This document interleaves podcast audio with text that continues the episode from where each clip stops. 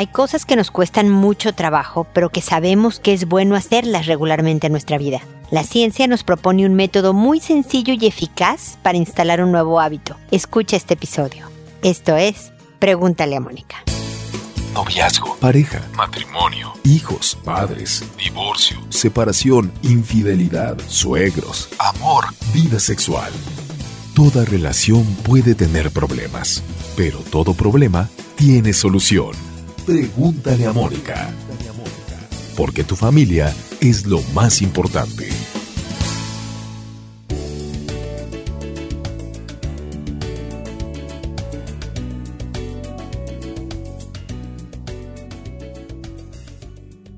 Bienvenidos amigos una vez más a Pregúntale a Mónica. Soy Mónica Bulnes de Lara. Como siempre, ya lo saben, feliz de encontrarme con ustedes en este espacio en donde tratamos de mejorar cada día. Y cómo nos cuestan algunas cosas, yo debo de confesar que para mí el ejercicio es mi dolor de cabeza. Cada año quiero crear el hábito, duro una temporada, generalmente como tres meses, y luego lo vuelvo a dejar. Entonces siempre estoy interesada en leer artículos sobre el tema, sobre la creación y el establecimiento de hábitos, el, fortalecimiento de la voluntad, todo este tipo de cosas. Y me topé con dos historias. La primera es de un autor, Anthony Trollope, espero estarlo pronunciando bien, que era un empleado de correos y pero él quería ser escritor, él era escritor. Y todos los días se levantaba a las cinco y media de la mañana y se ponía como meta escribir 250 palabras cada 15 minutos.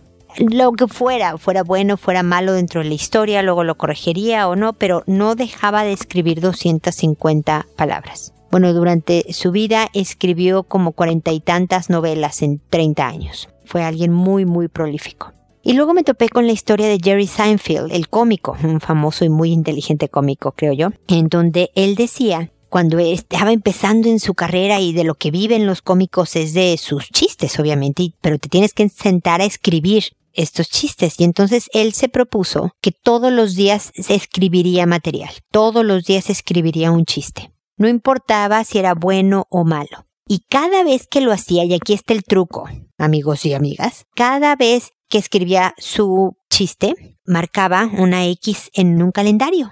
Y lo que hizo fue imprimir, no sé si imprimió porque eran épocas muy antiguas, yo creo que no, pero tenía él un calendario de estos eh, en blanco y negro, sin nada escrito, y ponía cada mes en una pared, llenó la pared, de poco a poco ir marcando cada día del año con una X roja. Y las investigaciones dicen que la motivación para no romper la cadena de taches rojos, de X rojas, es decir, de que cumplí con lo que me propuse, es un gatillador suficiente para que quieras seguir haciendo esta tarea. No importa si es malo el chiste, si es bueno el chiste, tú marcaste el día. Y esta estimulación visual, este reforzamiento positivo de no romper la cadena es lo que te ayuda a hacer las tareas sin romper el hábito. Pues yo les aviso que lo voy a hacer, a ver si es cierto, a ver si la ciencia de verdad me ayuda y voy a tratar de hacer ejercicio. Imagínense lo inútil que soy, que para mí hacer 30 minutos todos los días ya es bastante mérito, pero no me va a importar. Yo voy a hacer ejercicio, si son los 30 minutos, si son 20, no se vale que haga un minuto, ¿verdad? Pero todos los días voy a hacer algo de ejercicio y voy a marcar en un calendario una, eh, una X roja cada día que lo haga. A ver si logro establecer el hábito. Solo una vez en mi vida, hace como 12 años, un año consecutivo hice ejercicio, no sé qué se me descompuso en el cerebro que funcionó, pero luego me mudé a Chile y en el desorden de la mudanza y el rompimiento de todos los hábitos habidos y por haber, perdí de nuevo esa buena racha que traía. Así que ya les contaré, inténtenlo lo que sea, dejarse de comer las uñas, escribir, eh, hacer ejercicio, estar de buen humor, lo que sea, pónganselo como meta, hagámoslo juntos y a ver cómo nos va. ¿Les parece?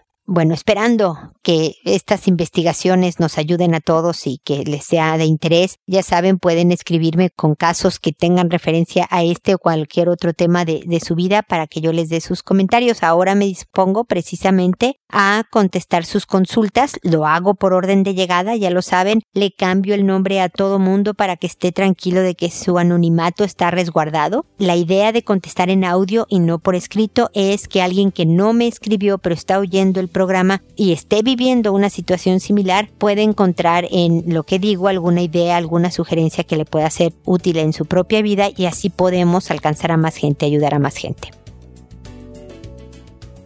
Y bueno, sin más preámbulo, me voy con Ileana, que me dice, hola Mónica, siempre dije que mi matrimonio iba bien. Pues parece que no, no iba bien. En resumen, mi marido me fue infiel y después yo lo fui. No sé los detalles porque no sé si quiera saberlo en realidad, lo de su aventura. Ni él sabe los detalles de lo mío. Aunque me lo ha preguntado, no quiero decírselo porque él conoce a la persona con la que le fallé. Es un amigo de ambos. La pregunta es, ¿es necesario que digamos todo? ¿Cómo ocurrió y con quién y en dónde y por cuánto tiempo? ¿O es mejor dejarlo así? Yo tengo muchas dudas. Él dice que solo me engañó con una sola mujer, pero no le creo. Ya no le tengo confianza. ¿Cómo se puede ganar otra vez la confianza? ¿Cómo saber si no me está diciendo mentiras? Yo lo amo, pero por más que quisiera sacarme esa idea de la cabeza y avanzar, vuelven y vuelven. Los dos estamos luchando por esta relación, pero esas dudas invaden mi cabeza. Yo sé que también falté y por más que me digo tú también lo hiciste, me siento que él no me lo está diciendo todo. Cada que me vienen estas ideas me pongo seria y él se da cuenta y me pregunta. Yo tranquilamente le digo que esas dudas vuelven y pareciera que le fastidia. Yo lo entiendo, pero entonces no le digo que siguen las dudas. ¿Qué me aconsejas, Mónica? Gracias por leerme, te mando un abrazo. Pues yo te mando un abrazo, Ileana, de regreso porque me puedo imaginar los difíciles momentos que estás pasando. Las dudas son espantosas y de verdad nos obstaculizan, Ileana. Pero dime qué quieres. ¿Quieres una buena relación? ¿Quieres que tu matrimonio persista? Entonces tienes que hacer solo lo que lo fortalece, solo lo que lo acerca. Así que si te vuelve una duda en la cabeza, no solo no puedes controlar que te llegue este pensamiento a tu mente, sino que también puedes controlar, o sea, tienes aquí dos opciones, cuánto tiempo está en tu cabeza y qué tan grande lo haces. Claro que si dices, me dijo que iba a la oficina, pero le marqué y no estaba, y entonces, claro, me está mintiendo. Si tú alimentas esos pensamientos, no solo son más grandes, más fuertes, sino que persisten por más tiempo. Tú ayudas un poco a que vuelvan y vuelvan, Ileana. Entonces, una parte es tratar de cortar lo que tu cabeza insiste en hacer por la historia, por las inseguridades, por tu personalidad, por lo que tú quieras. Y por otro lado, no actuar en consecuencia. Es decir, te viene, te invade una duda en la cabeza, entonces no te pones seria. ¿Sabes qué haces, Ileana? Justo lo opuesto que quieres hacer. Sonríes, te acercas, de verdad le das un shock a tu cerebro para sacudirlo y que empiece a cablearse de otra manera, crear nuevos hábitos, ahora que estamos hablando de, de, hábitos, ¿me explico? No te dejas vencer y no le das control a esta duda y a estas inquietudes. Yo la verdad es que no tengo la menor idea si tu esposo es fiel o no, pero lo que sí puedo pensar es que si están luchando por esta relación, tienen que hacer lo que precisamente haga que logren este objetivo me gustaría que pusieras a tu marido a escuchar esto también para que él estuviera como en el mismo canal. No sé si él tiene dudas, no sé si le vuelven en la cabeza, no sé en qué esté, pero la verdad es que si ese es el objetivo, obviamente cualquiera de los dos que estuviera hasta la fecha haciéndole ojitos a otra persona están estorbando en el objetivo que se pusieron. Si no están dispuestos a hacer este objetivo, es decir, a poner toda la carne en el asador, a interrumpir los pensamientos, a hacer lo contrario que los pensamientos me provocan, puras cosas de acercamiento y construcción, si no están dispuestos, no permanezcan juntos, Ileana, porque no va a funcionar y nada más se van a torturar eternamente, me explico. Ojalá opten por lo primero, si todavía hay que rescatar cosas, toda la historia que llevan juntos. Así que esto va a depender de ustedes. Eh, me preguntabas de que si es correcto contarlo todo. Acabo de subir un video de hecho, lo puedes ver en YouTube, en mi canal de Pregúntale a Mónica. Ahí está un cortito video, dura exactamente un minuto, en donde hablo del punto porque el contarlo todo, cuántas veces, por cuánto tiempo, con quién o quiénes fueron y demás, solo va a crecer en las dudas y en las desconfianzas. Aquí lo importante es que ya se dijeron que fueron infieles y decidieron perdonarse mutuamente. Revisen por qué llegaron a eso, eso sí, cada uno por su lado o juntos. ¿Por qué llegaron a la infidelidad?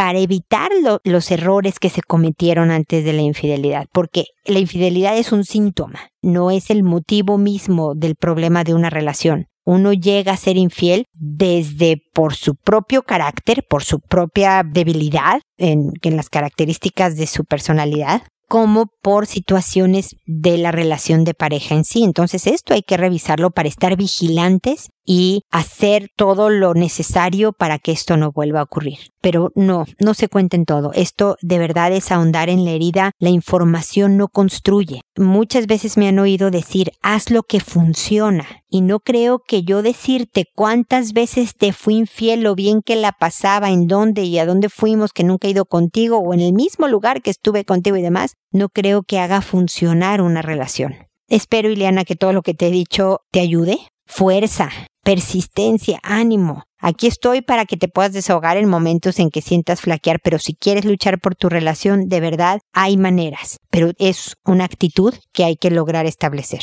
¿ok? Espero que sigamos en contacto. Muy bien, ahora es el turno de Jacinta que me dice, hola Mónica, quería preguntarte cómo lo hago con mi segundo hijo de 8 años. Es un niño súper bueno de corazón, de verdad, pero no se nota porque no tiene tolerancia a la frustración, pero ni un poco. Si algo no sale como él quería, se enoja mucho y explota. Puede ser con llanto, pegándole al hermano o hermana o con gritos. La verdad es que no sé cómo manejarlo, porque no aguanta nada. Al tiro se enoja.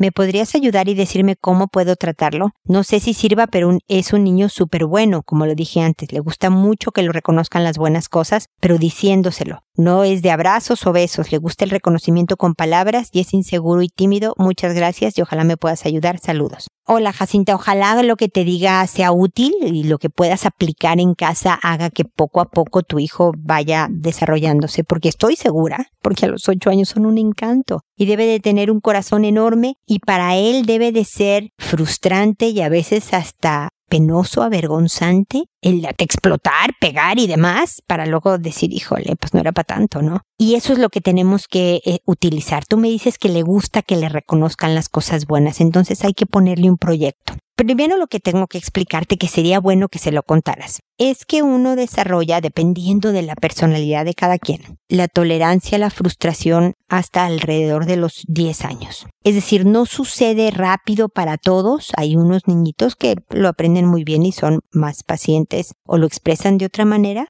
y hay otros que se tardan un poquito más, pero no es algo que se tiene desde chiquitos. Es decir, lo que él está haciendo en parte es normal. A nadie le gusta perder, a nadie le gusta que las cosas no le salgan como esperaba. ¿No? Y aunque llegues a adulto, vas a sentirte mal y medio enojado porque te fallaron las cosas. Y todo esto es bien importante que se lo digas, Jacinta, tu hijo, porque muchas veces esta sensación de yo debo de ser malo, que mal hago las cosas, todas estas etiquetas que nos ponemos afecta el autoconcepto y tiene consecuencias más a largo plazo que son malas y a pesar de que supere lo de la tolerancia a la frustración, va a seguir pensando cosas negativas de su persona por esta razón. Entonces, parte es explicarle esto. Ahora, definitivamente tiene que trabajarlo y tiene que crecer.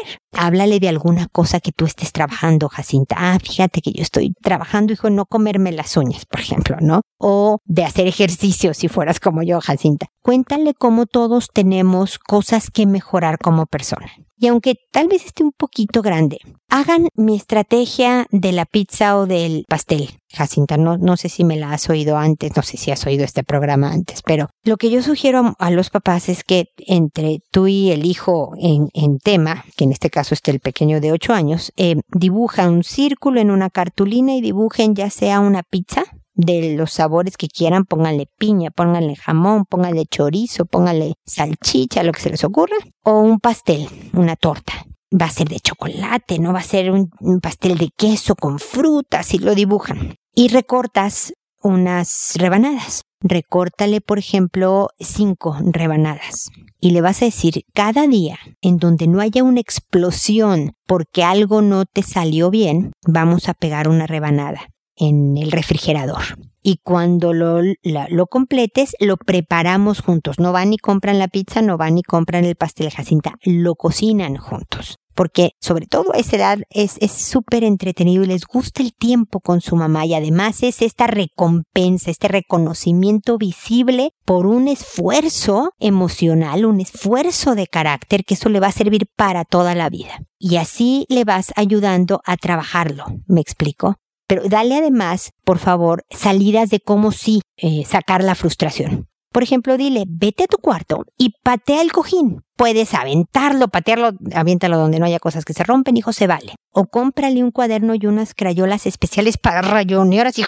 Estoy haciendo un movimiento rápido con mi mano, ¿no? Rayoneando un cuaderno para sacar esta energía de frustrante. O que se vaya al jardín a pelotear o a correr una vuelta a la manzana, algo que le permita al niño sacar esta energía que a todos nos pasa que acumulamos cuando algo no nos sale como queríamos. Me explico, Jacinta. Entonces, por una parte se explicarle lo normal que es lo que él hace, pero de todas maneras que hay que trabajarlo. Por otra parte es decirle cómo puede hacer adecuadamente una expresión de frustración sin dañar las relaciones con los que lo rodean, porque ahorita le pega al hermano o al hermano, pega de gritos, pero luego es al jefe o a su novia o a su esposa o a sus hijos. Entonces es importante que aprenda a manejarlo y después haces todo un sistema de recompensas para que este esfuerzo sea reconocido visiblemente y, el brindis, digamos, el, el, trofeo es esta de comer la pizza que preparamos con toda la familia y demás, porque tuvo un logro personal. Así que bueno, espero que esta idea, este proyecto te ayude. Cuéntame cómo te fue, Jacinta. Ojalá me escribas después para decirme cómo te fue con tu hijo. Y estoy segura de que cuando pase esta etapa lo habrá mejorado bien y estará muy, muy contento. ¿Ok? Seguimos en contacto.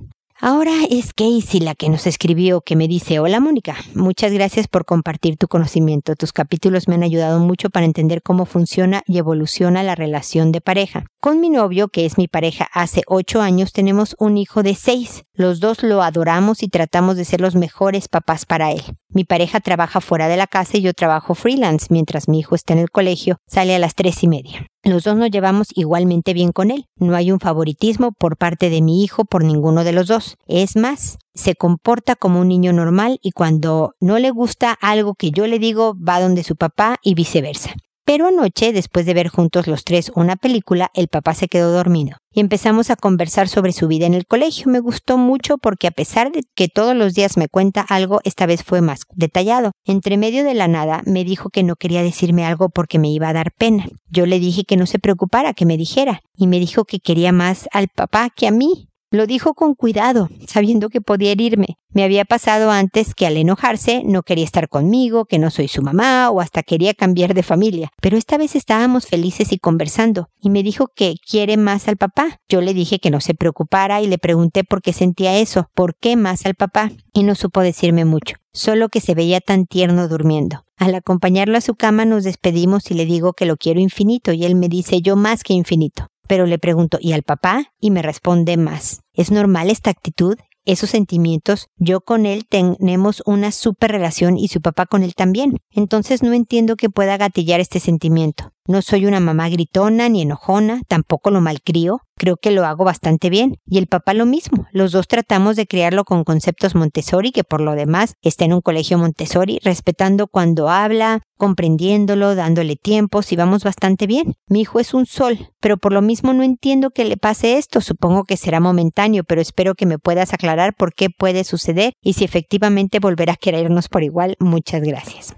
Es un encanto tu historia, Casey. La verdad es que se nota todo lo, lo, unido como familia que son y lo cercano y la confianza y la seguridad que tiene tu hijo en ti. Mira, a esta edad, a los seis añitos, hay varios temas, ¿no? Lo primero es que está saliendo de toda la etapa de identificación sexual, ¿no? Desde los tres a los cinco años una persona se identifica con, se supone, el sexo que tiene, ¿no? Yo, mujer, este es un nombre, no, y tal y tal. Y además ocurren todos los procesos de cuál va a ser nuestro objeto de atracción sexual. Yo soy mujer y me gustan los hombres, o yo soy mujer y me gustan las mujeres, lo que sea que vaya a ocurrir en el proceso. A esa temprana edad ocurre esto. Y cuando a un niño le da esta admiración por su papá es la edad en donde el mismo sexo se identifica y se vuelve como el modelo a seguir y hay una conexión especial que provoca en los pequeñitos de seis a veces el sentir gran amor por el papá del mismo sexo. En este caso, obviamente su papá. Así que es algo muy sano, Casey, fíjate tú. Es algo muy positivo, muy propio de esta etapa. Por lo tanto, no hace nada a tu hijo más que ser un niño normal en la etapa correspondiente. También los niños de 6 años funcionan en el momento. Si en ese momento son increíblemente felices, van y abrazan y son muy expresivos y como que hasta se aceleran un poco. Y de repente vio a su papá dormido y le provocó ternura y yo creo que eso también aumentó el sentimiento de cariño. Pero nada, Casey, y eso sí te lo puedo garantizar. Nada es igual al vínculo de un hijo con su mamá. Puedes estar tranquila. Tu hijo puede decir que quiere más al papá porque o se identifica o porque en ese momento le dio la sensación de seguridad, una serie de lo que tú quieras que dice. Pero esa confianza de decirte incluso algo que sabía él que era doloroso y lo dice con cuidado, a mí me parece tiernísimo todo esto, eso habla de la conexión que tiene contigo. Obviamente él no la puede identificar y describir, pero es evidente la fortaleza, la cercanía, la seguridad y tranquilidad que le da hablar contigo. Así que déjalo que diga lo que diga. Tú estás en una posición incomparable, mi querida Casey. Es normal, esto pasa. Y va a haber días en que aborrezca al papá, créemelo, y se acerque más a ti, y otros días en que tú no seas su favorita y se acerque más al papá, y luego no los va a soportar a los dos y se va a ir con los amigos. Y todo esto es normal, esperado y sano yo sé que en la pareja, y yo sé que no estás compitiendo y le quieres ganar a tu pareja y todo eso, pero sí se da esto de que, ¿cómo? Si los dos somos maravillosos, ¿por qué no nos quieres por igual? Nadie quiere exactamente igual. Te quiere hasta el infinito, como dicen ustedes, pero de una manera muy personalizada. Espero que lo que te diga te consuele un poco, porque nunca es lindo oír que un hijo dice que quiere más a alguien más que no seamos nosotros, pero lo que veo yo nada más es muchísimo amor, mucha confianza, mucha seguridad a un niño sano, de una relación positiva y sana con ambos papás, así que espero que esto te dé tranquilidad para, para estar lista para la siguiente etapa que vendrá con sus propias complicaciones, no lo dudes, y espero para entonces también que estemos en contacto. Muy bien, ahora el turno es de Laila que me dice, tengo 25 años y desde los 18 que vivo fuera de casa de mis papás, en otra ciudad, primero por mis estudios universitarios y ahora también por mi trabajo. La persona que soy hoy es muy distinta a la que salió de casa. Atravesé procesos personales dolorosos que me hicieron crecer y aprender. Hoy me amo como nunca antes lo había hecho y trato cada día de ser mi mejor versión. Cuento esto para poner en contexto la situación que me ocupa. Mi familia, que vive en otra ciudad a mil kilómetros de la mía, está atravesando hace un buen tiempo una situación difícil, complicada. Las dinámicas familiares no están siendo sanas y la carga no está repartida. Somos una familia pequeña y hoy por hoy solo mi mamá es quien se hace cargo de todos y de tanto ella no está bien emocionalmente y me asusta que siga así. Las cosas se complican allá y yo estoy aquí. Lucho con la culpa diario pero a veces no logro ganarle. A veces creo que debería estar allá y ser apoyo para mi mamá y velar por mis papás y mi hermano pequeño y mis abuelos que están enfermos, aguantar un poco yo la carga también. Pero sé que eso significaría detener mi vida aquí, donde en verdad quiero y me gusta estar, donde me estoy realizando en mis estudios y tengo un trabajo, donde estoy conmigo y estoy bien. No quiero ser egoísta y pensar solo en mí, pero tampoco quiero abandonarme para hacerme cargo de otras personas. La dinámica de mi familia fuera sana, siento que podría ir y acompañar desde mi lugar de hija, pero dado que eso no es así, la única opción es ponerme la situación al hombro y procurar que todos estén bien. Y la verdad es que solo tengo 25 años y siempre fui la adulta, incluso cuando no tenía la edad para hacerlo. Hoy soy más grande, pero no quiero ocupar lugares ni roles que no son míos, tener que sostener cosas para las que me falta vida. Estoy confundida. Amo a mi familia, son todo lo que tengo, pero en el fondo sé que no quiero volver, no así. Me da culpa, me angustia. Me costó tanto trabajo sanar mis heridas, reconocerme con mis emociones, saberme de verdad, ser libre y amarme, que no quiero abandonarme ahora volver al pueblo en el que en realidad nunca quise estar. Bueno, Laila, gracias por, por escribirme con esta situación que, que créeme es muchas veces más frecuente de lo que creemos, ¿no? Que sucede con más frecuencia de la que pensamos. Mira, hay muchas maneras de hacerse cargo de la familia. Desde luego una es mudarte para allá, de regreso. Y te volverías tan codependiente en esta dinámica familiar que me dices que no es sana como el resto de los miembros de tu familia y no ayudarías en realidad. Nada más entrarías a este juego, por llamarlo de alguna manera, sin lograr la salud de nadie. Efectivamente, tú podrías ser este soporte al par de tu mamá y repartiéndose las cargas, pues a lo mejor se aliviaría un poco la cosa, pero sencillamente no entrarías desde un punto sano y fuerte, sino que poco a poco siento yo podría ser absorbida por la historia y los roles anteriores que, que jugaste en tu casa. Yo creo que efectivamente es bueno que acompañes. Tu mamá, si está haciendo malamente toda la tarea ella sola, ella es la que requiere de ayuda, puedes aconsejar para que acuda a ayuda, le puedes decir que haga actividades para ella de alguna manera contratando un pequeño servicio cada X para que no le salga tan caro, no sé, maneras de que tu mamá recargue pilas y encuentre también alivio si en el resto de la familia no lo encuentra, lo puede encontrar de otra manera personalmente teniendo un pasatiempo, conectando con amigas, tú puedes acompañar y sugerir buenas cosas. Por supuesto, si se viene un fin de semana largo, te vas para allá y ayudas un poco. Y hablas con tus abuelos y tratas de hacer familia desde donde estás, Laila. Efectivamente, no se trata de ser egoísta pero hay muchas maneras de ayudar de acuerdo a los proyectos también personales de cada quien. Yo creo que una muy buena manera de ayudar es refiriendo a médicos, a cosas que correspondan a ayudar a cada quien. Como te decía, a lo mejor tu mamá que fuera con un psicólogo, a que le ayudara a descargar emociones y a establecer estrategias que le ayuden a mejorar y por lo tanto a mover la dinámica familiar de manera positiva de tus abuelos, si ya son personas mayores, hay poco que hacer, pero a lo mejor podrías apoyar también con ciertas tareas a la distancia. Mira, te cuento, yo vivo en Chile, mi familia está en México, mis papás ya son grandes y dos de mis hermanas, especialmente una, se, se encargan del cuidado de mis papás, de llevarlos al médico, al dentista, a la peluquería, todos estos rollos. Yo ayudo con cosas de internet. Yo con a través del WhatsApp me comunico con la señora que los cuida y, veo que, que, lo que falta, avisos, me avisa cuando llega, me avisa cuando se va. Eh, me explico, entonces eh, hay cosas que tal vez podrías apoyar para sentirte parte de, de la familia y para sentir que ayudas si eres como yo, la, no sé si es culpa, la frustración de no poderte acercar porque tienes una vida donde le estás construyendo, cuando las cosas están un poco complicadas, existe Laila y tenemos que seguir funcionando en la vida a pesar de esta frustración, siempre y cuando le estés también tú canalizando de una manera sana. Y creo que acompañando a tu mamá, hablando por teléfono, no sé, una vez por semana, tres veces por semana, no sé con qué frecuencia le hables, dándole ideas, saludando a tus abuelos, a tu papá, a tu hermano, todo esto es una manera de funcionar. Y te digo, tal vez algo que pudieras hacerte cargo por internet para participar un poco en el apoyo familiar,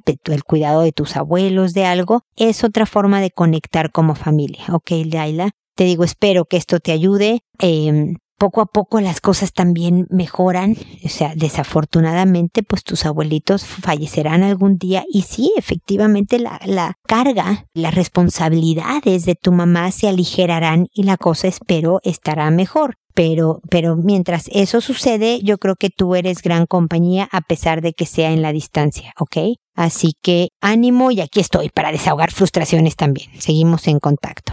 Luego está Mac, que me dice, soy el papá del niño que tuvo leucemia y te había escrito antes por la crisis de pareja que estamos enfrentando mi esposa y yo. Comentaste que efectivamente se debe a la enfermedad de mi hijo. Te cuento que escuché la respuesta que diste en el episodio 912 y también lo escuchó mi esposa. Muchas gracias por tus consejos, nos han servido mucho y seguimos en el proceso de recuperar nuestra relación. Ya hemos hecho progresos en muchas cosas, pero hay otras que son muy difíciles. Ahora te escribo yo porque aunque yo he podido arreglar varias cosas de las que combine con mi esposa, sigo teniendo mucha inseguridad hacia ella. Soy celoso y ahora he tenido muchos episodios de celos hacia sus amigas. El último episodio fue muy difícil para mí. Me di cuenta de lo mal que había hecho y el dolor que le causé a mi esposa. ¿Qué puedo hacer para controlar estos episodios de inseguridad que tengo? De verdad me vuelvo completamente irracional. Solo después veo todo el daño que causé. Gracias de antemano. Mira, Mac, me estás diciendo, número uno, gracias por tus amables palabras, por haberme escuchado, por trabajar en tu relación. La verdad es que el mérito es de ustedes, el estar mejorando las cosas cada día. Te agradezco mucho esas, esas palabras. Y ahora, bueno, paso a, tu tema. Cuando me dices que, que reaccionas nada más, te vuelves irracional y luego ya ves lo que hiciste, eso me indica que tienes que romper un hábito, una forma de reaccionar que está absolutamente establecida, muy eh, profunda en tu ser. Entonces no va a ser fácil, Mac, vas a necesitar de mucha entereza, de mucha fuerza y de mucha persistencia para lograrlo. Es importante que tengas una estrategia de salida.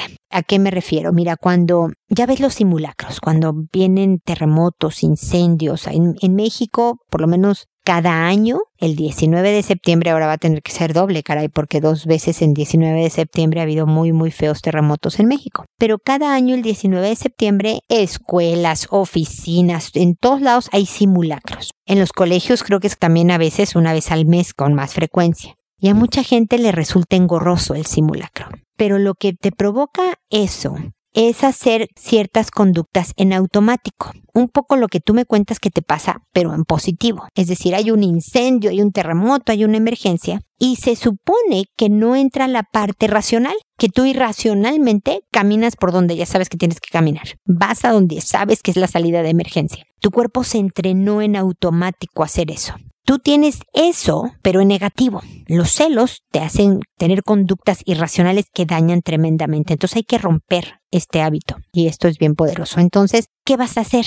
Vamos a hacer un combo de cosas que he dicho en el programa Mac. Primero es preguntarte qué quieres. Si quieres tener una buena relación de pareja, si quieres ser cercano y cariñoso y que persista las pruebas del tiempo en tu relación de pareja, te puedo garantizar, Mac, que ser celoso hace justamente lo contrario. Los celos provocan justo lo que queremos evitar porque quieres que sea tuya y solo tuya y te ame a ti. Bueno, pues ser celoso hace que no sea tuya, solo tuya, ni te ame a ti, sino que se siente herida, que se aleje, que no le guste estar contigo, Mac. Entonces, eso no funciona. ¿Te acuerdas que he dicho hay que hacer lo que funciona? Tienes que ver cómo vas a reaccionar ante el episodio de celos. Es decir, te dice que va con amigas, la ves saludando a alguien, tienes que definir cuál va a ser tu plan de acción tu simulacro de salida de emergencia. Si no vas a contestar el WhatsApp inmediatamente, el mensaje de texto que te envió, que te provoca y le quieres contestar mil cosas, lo vas a dejar el celular lejos para no verlo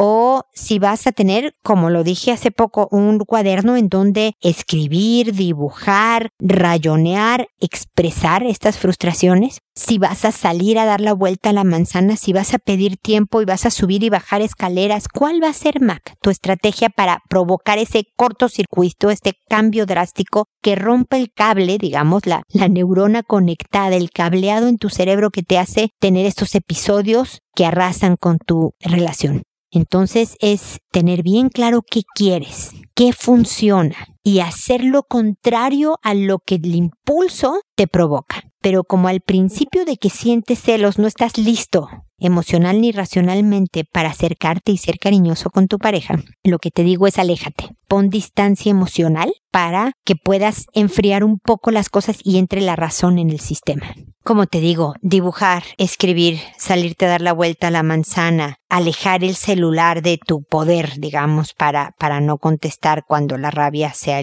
la que mande. Y después, Mac, aunque no tengas ganas, no actúas en concordancia con los celos, no vas y le interrogas, vas y eres cariñoso y actúas como si fueras un ganador de las películas del Oscar, ya sabes, como si tú estuvieras tranquilazo, como si tú y los celos no se hubieran conocido jamás. Eso va a reentrenarte. Eso no solo es bueno para tu relación y para lo que ella perciba y una serie de cosas, pero de verdad te va a ayudar a, a, recablear la cosa, a tratar de manejar de otra manera. Es posible que siempre seas algo celoso, Mac, que te mueras de viejito siendo medio celoso. Pero los celos no son el problema, es actuar sobre los celos, es actuar celoso es darle el poder a los celos para que tomen dominio de la situación, lo que es el problema. Así que espero que estas ideas te ayuden. Si no te ayudan, por favor, contéstame y dime, Mónica, tu sistema apesta, dame otras ideas. Encantada de la vida, ojalá sí funcionen para que sigan en este proyecto de acercar su relación. Espero amigos que nos volvamos a encontrar en un nuevo episodio de Pregúntale a Mónica y recuerden hacer siempre todo con amabilidad. Hasta pronto.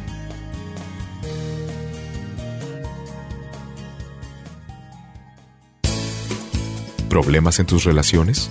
No te preocupes, manda tu caso, juntos encontraremos la solución. www.preguntaleamónica.com Recuerda que tu familia es lo más importante.